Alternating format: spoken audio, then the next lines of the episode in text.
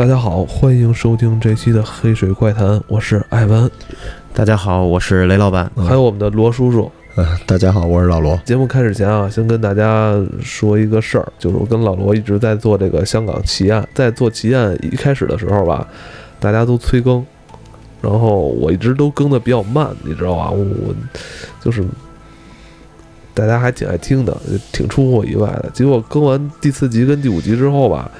就整个感觉这个场面一下都安静下来了，你知道吗？就是也没有人在催更了，也没有人提这个事儿了，你知道吗？留言都少，你知道，太难受了。我就明显感觉大家就是心里太难受了。我跟老罗还会做下去。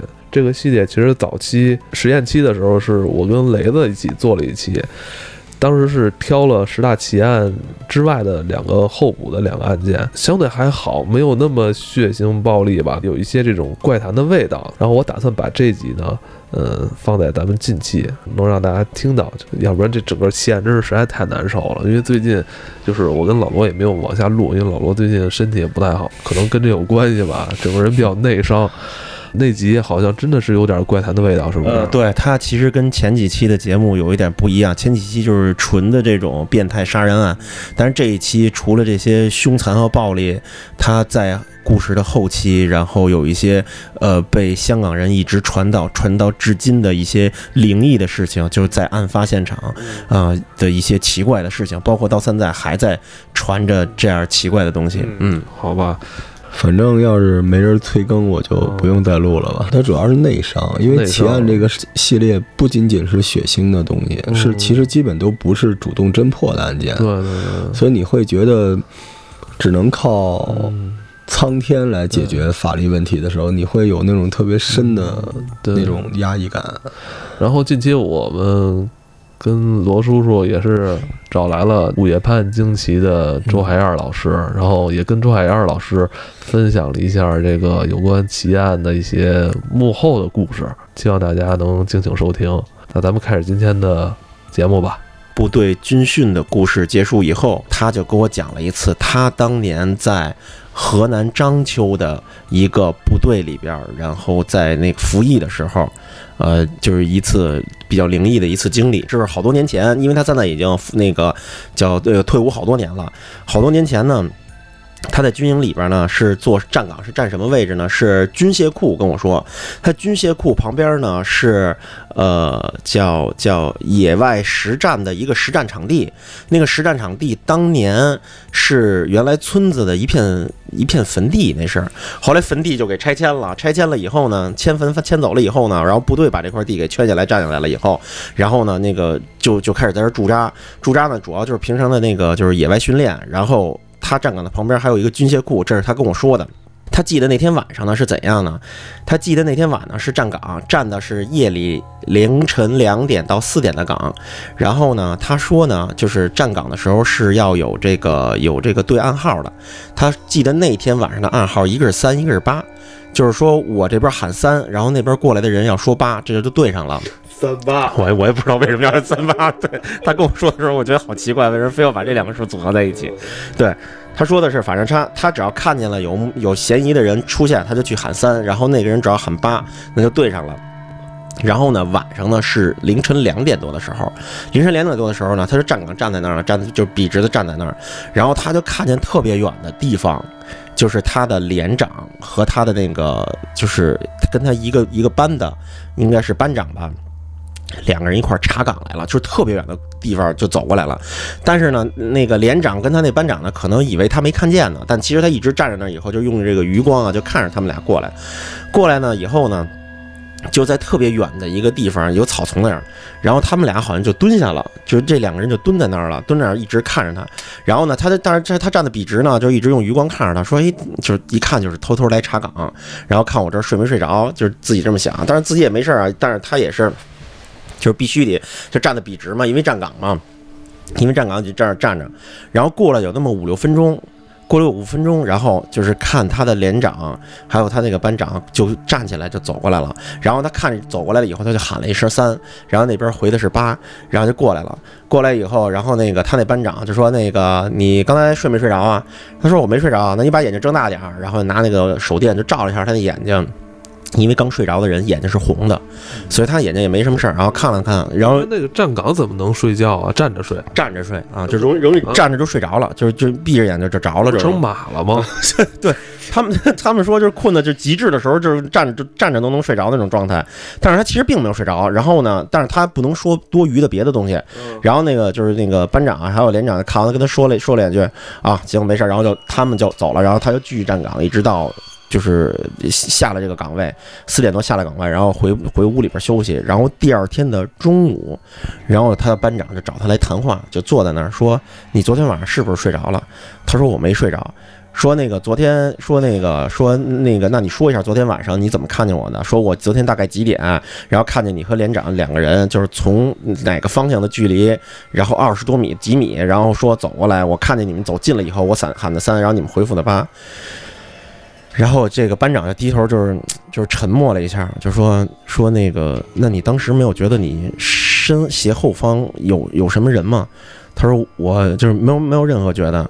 他说我跟连长走到那儿的时候，其实本本来就本来本来就是想径直的走过来，但是走到一半的时候，我们俩突然停了，然后就蹲下了，是因为看见你身后就特别近的地方，就是几乎快贴着比咱们俩还近的地方，但是他说在斜后方这个墙的这个边上站着一个。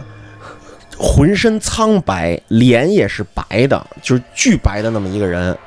然后呢，他们俩蹲在那儿五分钟的时候，就一直看着他，然后再看，就看着，就看着那个，就是这个老赵，他一直也，他也站那儿，就看着他们俩，两个人谁也不动会儿，因为他站岗的。然后他们俩就低头说，他说他睡着了。然后他们俩就一直观察那个人。然后那个人呢，就是浑身刷白嘛，就从他身边慢慢往后跑，走走走走，走到一个拐角，然后就。这个人就走到这个一拐角的地方，然后就消失了，就没了。嗯，啊，那么黑怎么能看出什么煞白啊？因为他这儿有一灯啊，他站岗地儿有灯啊，岗旁边有岗顶顶顶亭，顶亭旁边有灯的。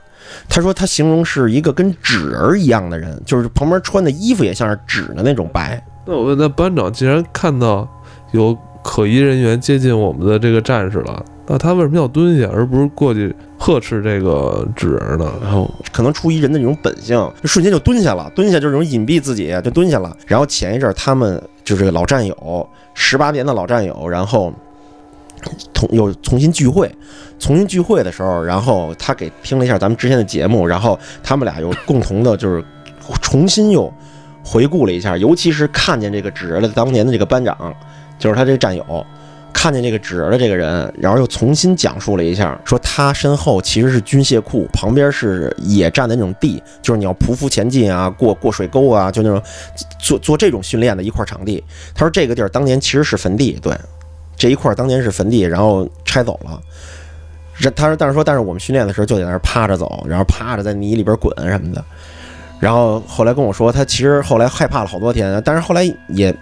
在那儿在执勤的时候也没发生过什么事儿，后来这件事儿就淡淡的，就是也也没有太严重，觉得自己嗯。老罗你怎么看？罗叔叔特别害怕，是可能最近受惊了，你知道吗？受惊了，对，受惊了，就是就是真的，因为我我能想出来，因为我小时候在部队长大的嘛。嗯，对，就尤其他说这纸儿这东西太形象了，你这时候你说个什么厉鬼什么的，你都不害怕，就这一个纸飘。过去蹦蹦哒哒的，这真是挺吓人的。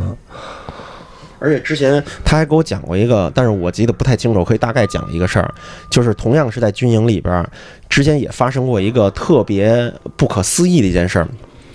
嗯，就多不可思议呢，就是一个老兵，然后那个是接到了一个上级发过来的一个复员通知，就是告诉你可以可以复员了。然后呢，可以复员了呢，就是说这个。说你说这个人可以复原了，然后跟部队有这个感情，有这些东西，就是心情有些激动啊，要离开部队了，大家都可以理解。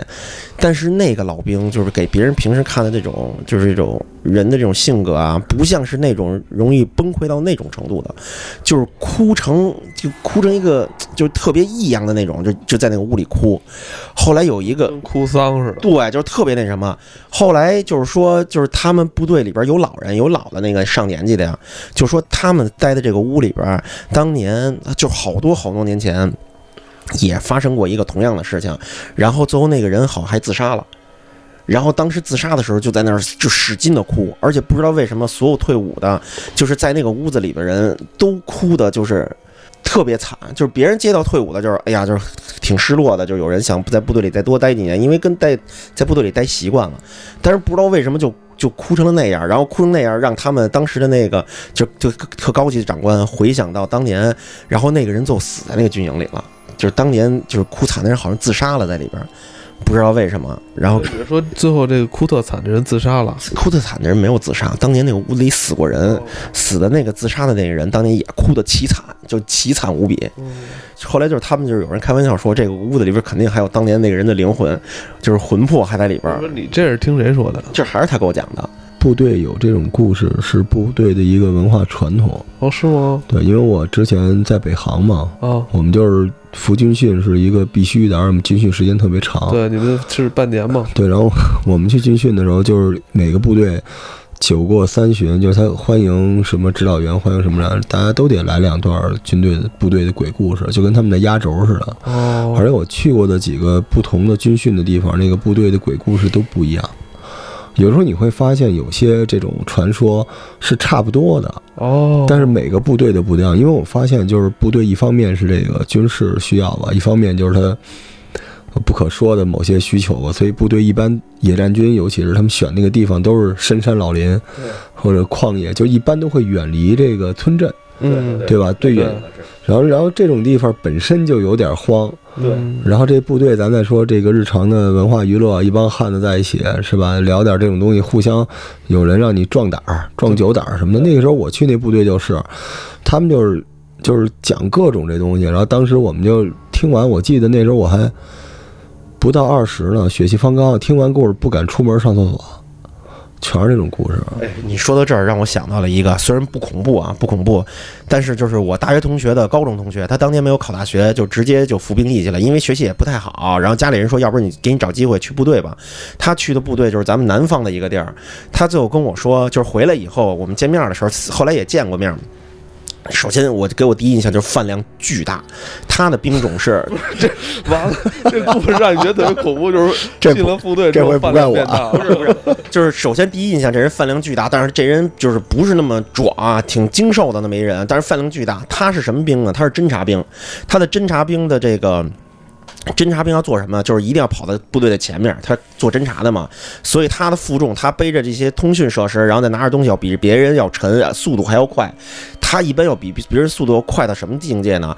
就是说，就是他的个人能力。最后跟我说了一件什么吗？他临快，呃，马上要退伍了，还有两天就退伍了，就实在是想，实在是想上网，想去网吧玩。但是呢，他们在那个地儿跟老罗说的似的，就是他们就是在山山里边，就是特别就。偏的地方，特在山里边，他们想离着最近的镇子，隔着有两座山。他夜里十点多的时候起床，偷偷的从军营的墙里边翻出去，翻出去以后，夜里走两座山出去，走两座山。到县城里边上两个小时网，再翻两座山再回来。他说翻山的时候，就是尤其是夜里在大山里边翻山的时候，深山里的时候，有的地儿你伸伸手不见五指。他能翻过去，是因为他平时训练就走这条路，他就一直走这条路。夜里边那个山，那个风，那个风呼啸而过的时候，那个风打在那个山体时候，钻过来那个风声，真的就就跟鬼哭狼嚎一样。他说能吓死你那个声儿。但是就是他，因为经常做这种训练，所以根本就不怕，就是一宿就两座山，然后上上一个半小时的网，两个小时，然后再翻回来。等于他跑的是这个荒山，就不是说什么不是旅游的那种，对，不是有山路的那种山。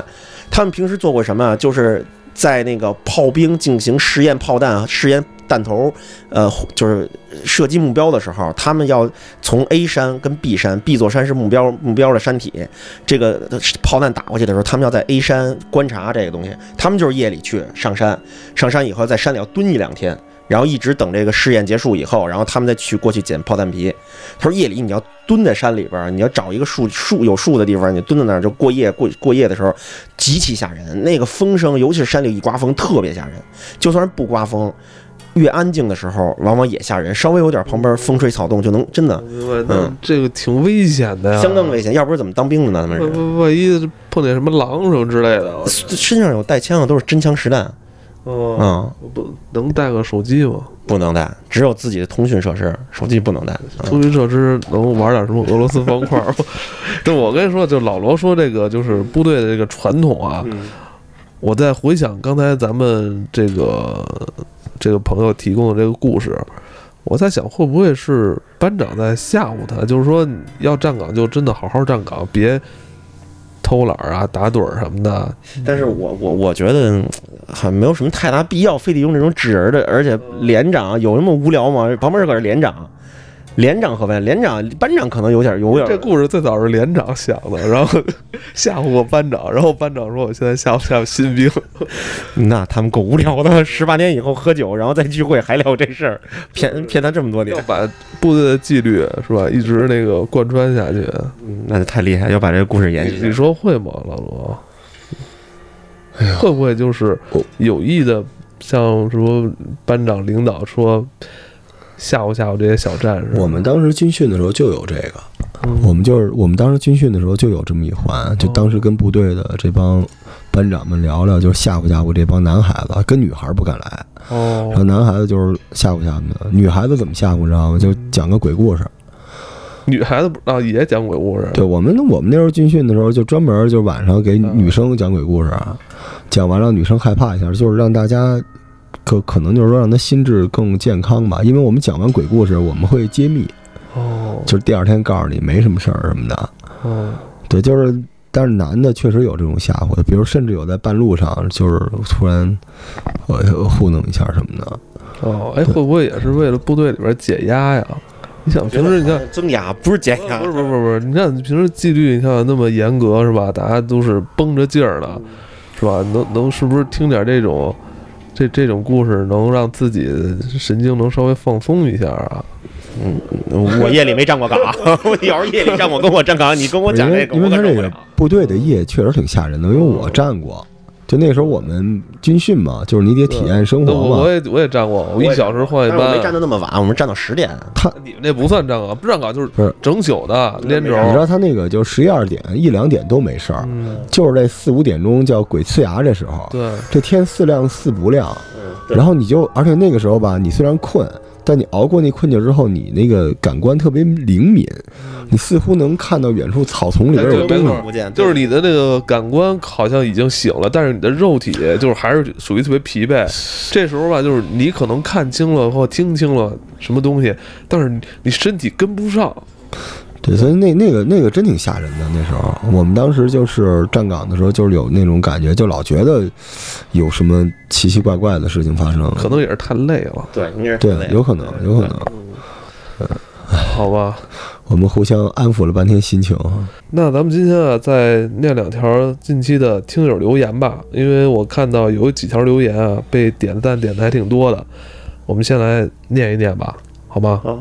这个叫蓝云清流的朋友说，本人是天津人，九四年出生，大约在我七八岁的时候，身高刚刚可以从自家四楼的阳台垫脚从窗户看到地面。有一天晚上，我无聊就站在阳台往楼下看，楼下是一排昏暗的路灯，我就看到其中一根路灯底下有一个巨人，比路灯矮一些，站在路灯的侧面，路灯的光只能照到他一半的身子，他的样子是个很臃肿的人形，看不清头，身体我只能描述成一个非常胖的哆啦 A 梦。最诡异的是，正好有个骑自行车的大人冲他骑了过去。竟然绕开了他。要知道那条路非常的窄，而且被那个怪物占了大半。那个骑车的人就好像什么都没看到一样，正常的骑到怪物跟前，绕了一下，从怪物的侧面很窄的空隙骑过去了。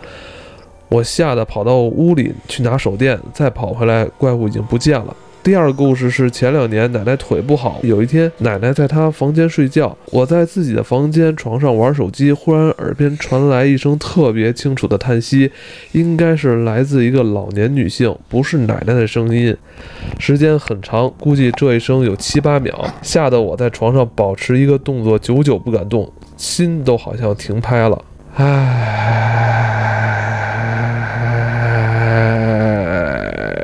这个时间真的挺长的。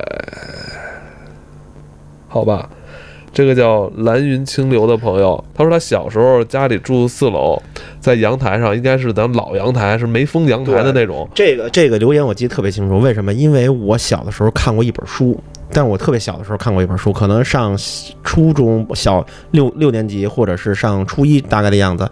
我看的有一本书里边有一个同样类似于这样的一个就是回忆，他说他的小时候是在住在二楼，也其实并不高，住在二楼。他看见一个人的身子半半半个身子的高的一个东西，就从他们家的这个窗户那儿就就是静悄悄的就这么走过去了。他当时就从沙发上坐起来了，然后在拉开窗户的时候就就什么都没有了，哦就有那么一段就描述啊这。是进击的巨人。对对对对，就是你可以理解，那个小的时候也没看过《进击的巨人》，也不太懂这些东西。就是他有一段那么描述，就是他在讲他这个故事的时候，就让我回忆起来有那么一段。嗯，所以对这这个留言特别印象特别深。哎，老罗你怎么解释？是不是小时候做过什么？噩梦，对，因为我一直记着书里说，说你现在的很多回忆都都可能是你后天脑子往里边，就是在你不知情的情况下添油加醋进去的。因为小时候大家都会有这种回忆吧，只不过你现在不认同那个。哦，我小时候记得我穿越我们家那个，就这样，当时不是住在庆王府吗？我总觉着半空中、夜空中全是绿色、黄色的脸谱，我就都习惯了夜里边，然后哪个地方就会出现一个巨人的脚、脚趾头，你从那上面蹦过去什么的。你说会不会是因为这个路灯的把这人的影子给拉长？这个朋友，因为他当时岁数很小，是不是把影子当成人的真实的而且？他也说了，其实楼下是有一个人骑自行车经过的。嗯，说，而且那个人还绕过了他，说明肯定有这么一个东西，但是并不是从他这个视角看见的，而那个人是从正常一个视角，并没有看见什么奇怪的东西，但是那儿确实有一个东西，所以就正常的骑车绕过了他，但是他是在从上面往下看的，而且他也说了是有一个路灯的，但是他说那个路灯照着的可能是一个从胸口以下的下半身的一个东西，对，上面是黑的，看不清楚。我觉得也有可能是影子。然后他第二个故事是说，他第二个故事是说他的奶奶，是吧？他奶奶在房间里睡觉，他在玩手机，然后但是他听见一个老年女性的声音在他耳边发出了一个哎叹了有七八秒的声音，哦嗯，你觉得这个呢？我觉得可能肺活量挺大的。我觉得这是不是就是一种幻听啊？你有吗？你就我会有，我会有，倒不是经常，就是我有的时候会有脑海中出现一个声音，可能因为我我用脑子方式不一样，就是会有一个挺挺有，就有时候小说里边说脑海中出现一个声音，这个对我来说我觉得特别自然，就是它不是一行字儿，是有一声音进去。哦，你不，你确定你没有当时在听歌什么的吗？因为我小的时候，我记得就是因为这样，才导致我一天到晚都必须得塞着歌，我想听听歌。哇，哇塞，但是这很正常，你知道，有的人晚上睡觉的时候，小孩子如果窗外就是刮风下雨，你那儿摆有树树枝子，你看着那个树枝投投影进来，然后你会觉得特别害怕，越来越害怕，越来越害怕，到最后你看它是什么样子，它可能就是什么，呃，这我小时候有这种经历，但我小时候耳朵上耳朵旁边没有声音啊。是吗？对我小时候住在我姥爷家的时候，外边就是大的那个槐树，尤其夏天一刮风的时候，旁边就是灯，能照出来的影子，就照在我家里的墙上。好吧，我再念一条吧，叫英文名的，应该是法语吧，不会念啊。老罗说，聊跟梦境有关的东西，有些地方越近越危险，有些东西它会回来阻止你。我就自然脑补过一个人在梦境中靠近了人类不能接近的东西，忽然出现了三位戴红箍的大妈，指着他喊：“你怎么回事啊？这个地方不能进来，出去！” 是不是进女厕所去了？三个戴红箍的居委会大妈，那应该是进错卫生间了，应该是。像不像你说的脑海里突然出现一个声音呢？嗯，这可能就是上次我们嗯，录梦境的时候那几个人之间聊的，是吧？就是有。哎，我最后给你补一个吧，行，就是我自己亲身经历的跟手机有关的一个事儿，嗯就是我因为我人生特别跌宕，嗯，就是上的不太快，但跌的都特别狠，所以我有的时候会进入特别丧的那个就状状态。结果有一次我记得特别清楚，有一个晚上我自己在家待着，然后当时家里也没酒了，也没有烟了，自己在家待着就瘫在那个沙发上，然后心情特别不好。嗯然后那时候我经常解闷儿的方法就是骂我的手机，就是我不知道大家骂没骂过骂 Siri 骂 Siri 吗？你们难道没骂过吗？没有，我整过 Siri，但没有骂过谁。就是骂他骂他，有时候就是你大爷。你知道之前还有一个软件，别不是真会玩的。哎，之前你没玩过有一软件，一小鸡陪你聊天哦，儿。对对对，有过有过那个挺火的，就是手机的一个小程序，就是你没玩过是吧？嗯就那个然后那天我记得特别清楚，我没骂他，我一直在那坐着，然后在那发呆发呆。突然我的手机就亮了，我看着它亮了，Siri 就张嘴说：“一切都会好起来的。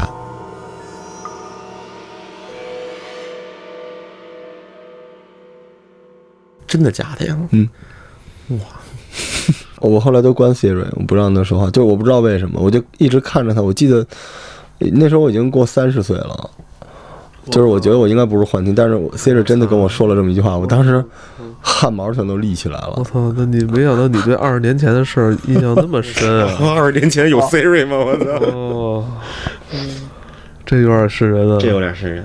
哎，对，咱们本来今天这期是要聊什么？宾馆，不知道为什么 最后以好吧 Siri 结，束。时间时间差不多了，时间差不多了，我们把宾馆的故事留在下一期吧嗯，好吧？